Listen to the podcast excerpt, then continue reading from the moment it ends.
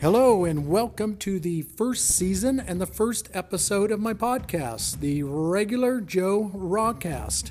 My name is Joe Fuentes, and I am starting a podcast to talk about random subjects that have been on my mind. I am a husband, a father of two. I have a 17 year old son and a 15 year old daughter. I have been a nursing home administrator since 2001, 19 years, about 22 years in the nursing home industry. I am a co owner of a very cool place called Chill Pots. It's a paint your own pottery studio that my wife runs on a daily basis. And uh, so I wanted to try my hand at a podcast, and so here we go.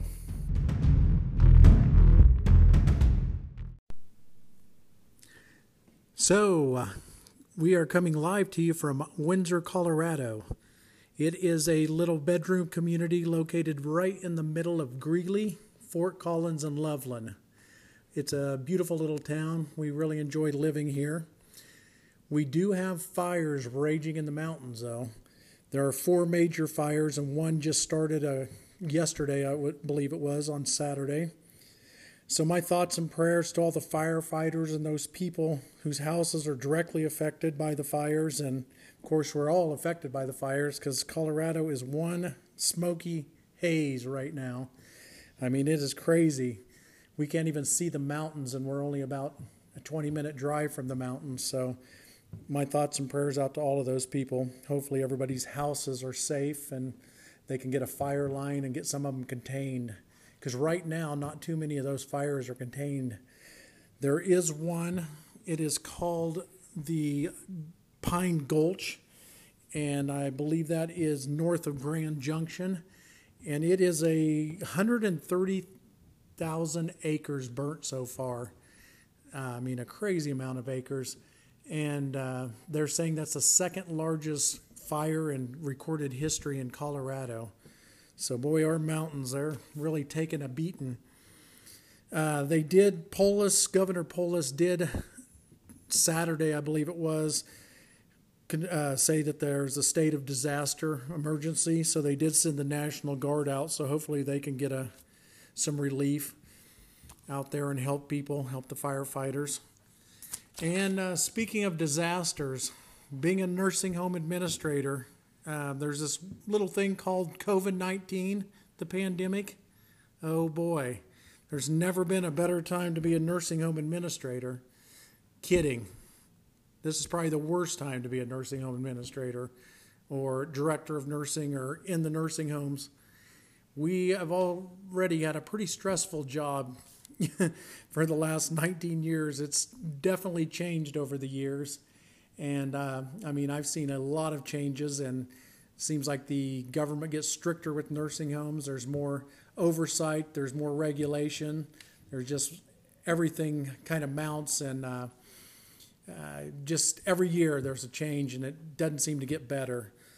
So, with COVID 19, holy cow, we live in Weld County, which was really a hotbed a month and a half to two months ago, where there was a lot of deaths in the nursing homes in the Greeley area. Um, some of some of my friend, one of my good friends, she runs a nursing home over in Greeley, and she had a lot of deaths and a lot of devastation go through her um, through her nursing home, and one of the meat packing plants over there had it pretty rampant. And I'm sure some of her workers, I mean, I know some of her workers came from that plant. They had husbands or boyfriends or some kind of relative that they lived with and probably brought that in that way, would be my guess. I, li- I live in Windsor, I said, and that is in Weld County also. It is uh, west of Greeley. And we have been fortunate enough. We have about a, um, we run right around 100 residents usually. And we have been very fortunate that we have had no COVID cases, no positives in residents or staff. We had uh, pretty lucky. We have to send out when they come in for admission. They are in quarantine for 14 days, and on day 12, we've been testing, and we've had no positives and I mean, that's been great. And just um, any of the staff, of course, we have to screen them daily. And we've had nobody, the people we have had to send home that's had different things, we uh, different symptoms, signs and symptoms. We have had them tested, and they've all came back negative. With that being said, this Tuesday and Wednesday, we were informed that we have to do testing, mandated testing for all residents and all staff. So to say I'm a little nervous is an understatement. Um, very stressful for me because we are going to do around 100 residents and about that many staff. So if you're running 200 tests, what's the chances you're not going to have somebody come back positive that's asymptomatic, especially with these younger uh, CNAs and nurses? It makes me very nervous because I'm one that says, uh, you know what, nobody's showing signs and symptom, symptoms, nobody's getting sick, leave well enough alone. The reason we have to test is I guess it's attached to the stimulus money that the company's getting. So, uh, yeah, I guess that is that. We will see. The results will probably come back. Uh, we're thinking Thursday or Friday. So it'll either be a really interesting weekend or a very joyful weekend for me as a nursing home administrator and my staff. But, you know, kudos to my staff, though, thus far being COVID free in a hotbed county. It was a hotbed county. So we shall see how this ends up. Um, you know, it's already frustrating enough to be a nursing home administrator during this time because there is changing guidance. I mean, it was almost daily, now it's at least weekly. And we get on calls with uh, the government, you know, with the state of Colorado, and they're giving us some kind of guidance that's changed about every week. We also get on calls with CMS, the uh, Center for Medicaid and Medicare Services, where we get some funding from and they have guidance their way. And then, of course, there's the CDC, the Center for Disease Control. They have their own guidance. And then we hop on another call for a weekly call, and it's the uh, gut company call, where again we get guidance that's different from the others. And then they say, consult your local health authorities, your county health authorities for their guidance, and go by that. So, uh, yeah not a real fun time to be a nursing home administrator, like I said. It is crazy. Um, and then with the kids starting back in school, that always puts a new wrinkle in it, also, because uh, already in Windsor Middle School, they had a positive case. So there's several people, teachers and students, that are quarantining. So I think this is going to be very interesting school year. And with the flu season coming up, that's even going to put a second wrinkle into it because everybody that gets flu symptoms is going to also probably say that they, you know, triggering for COVID 19. So we'll be doing flu swabs and COVID 19 swabs. And I mean, it's just going to be an endless cycle. Not really looking forward to that.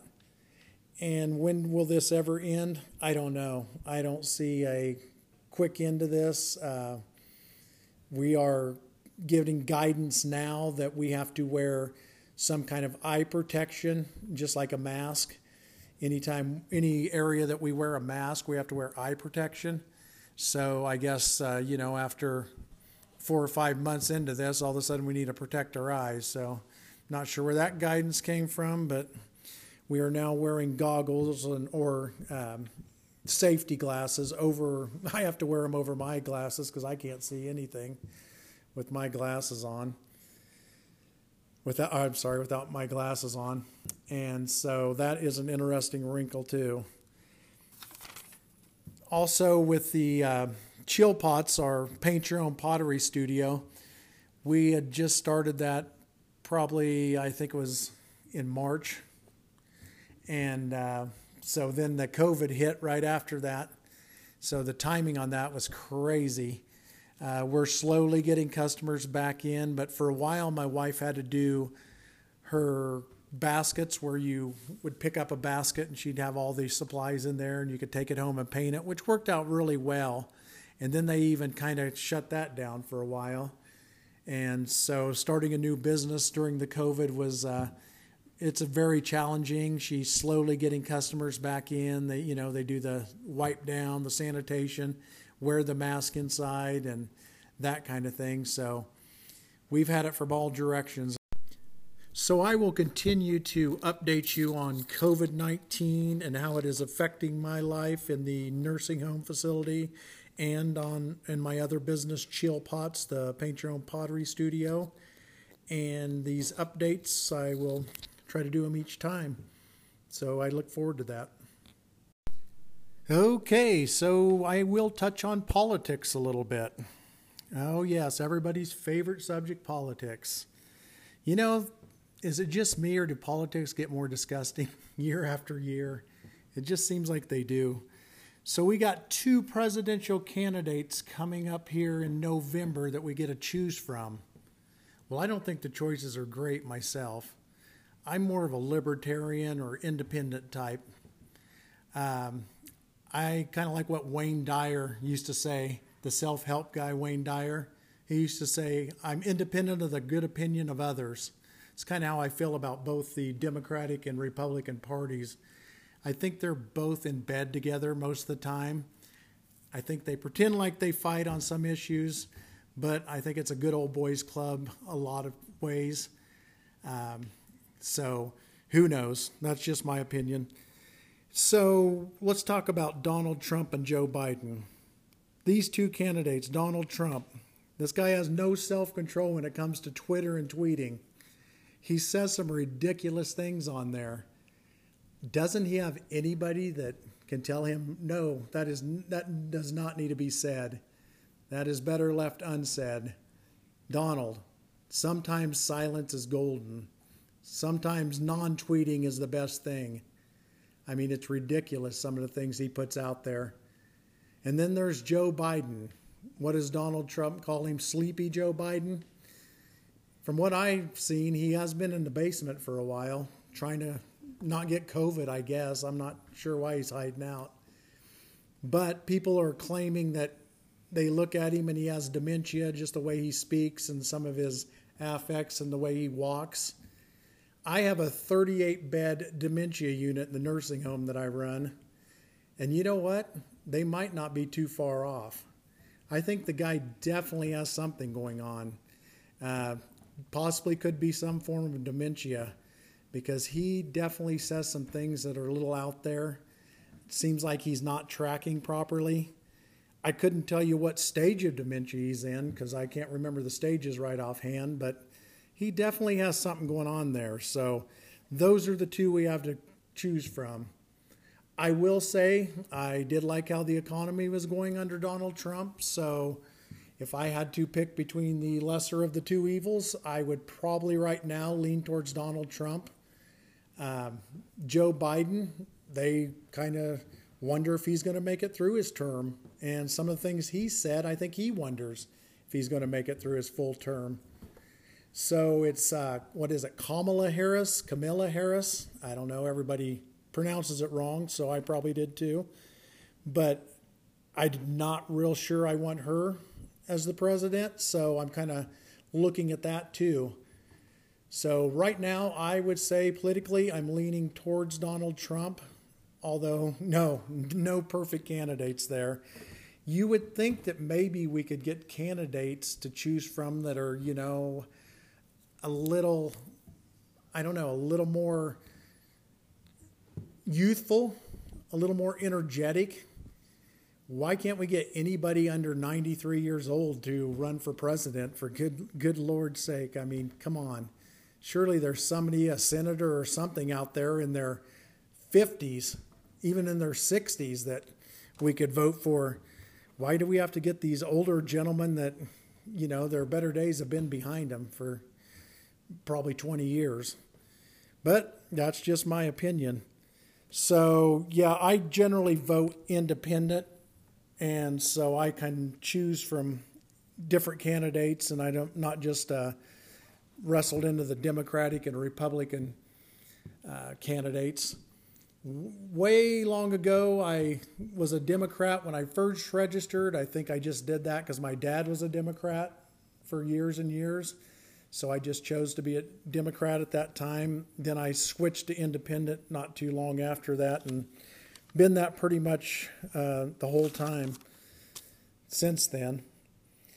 And then uh, also, I will continue to watch what happens with Trump and Biden until November, see if my mind changes. And it'll definitely be interesting with all the, uh, you know, with the Black Lives Matter, with uh, all that's going on, some of the protests and some of the rioting and just different things happening in the cities.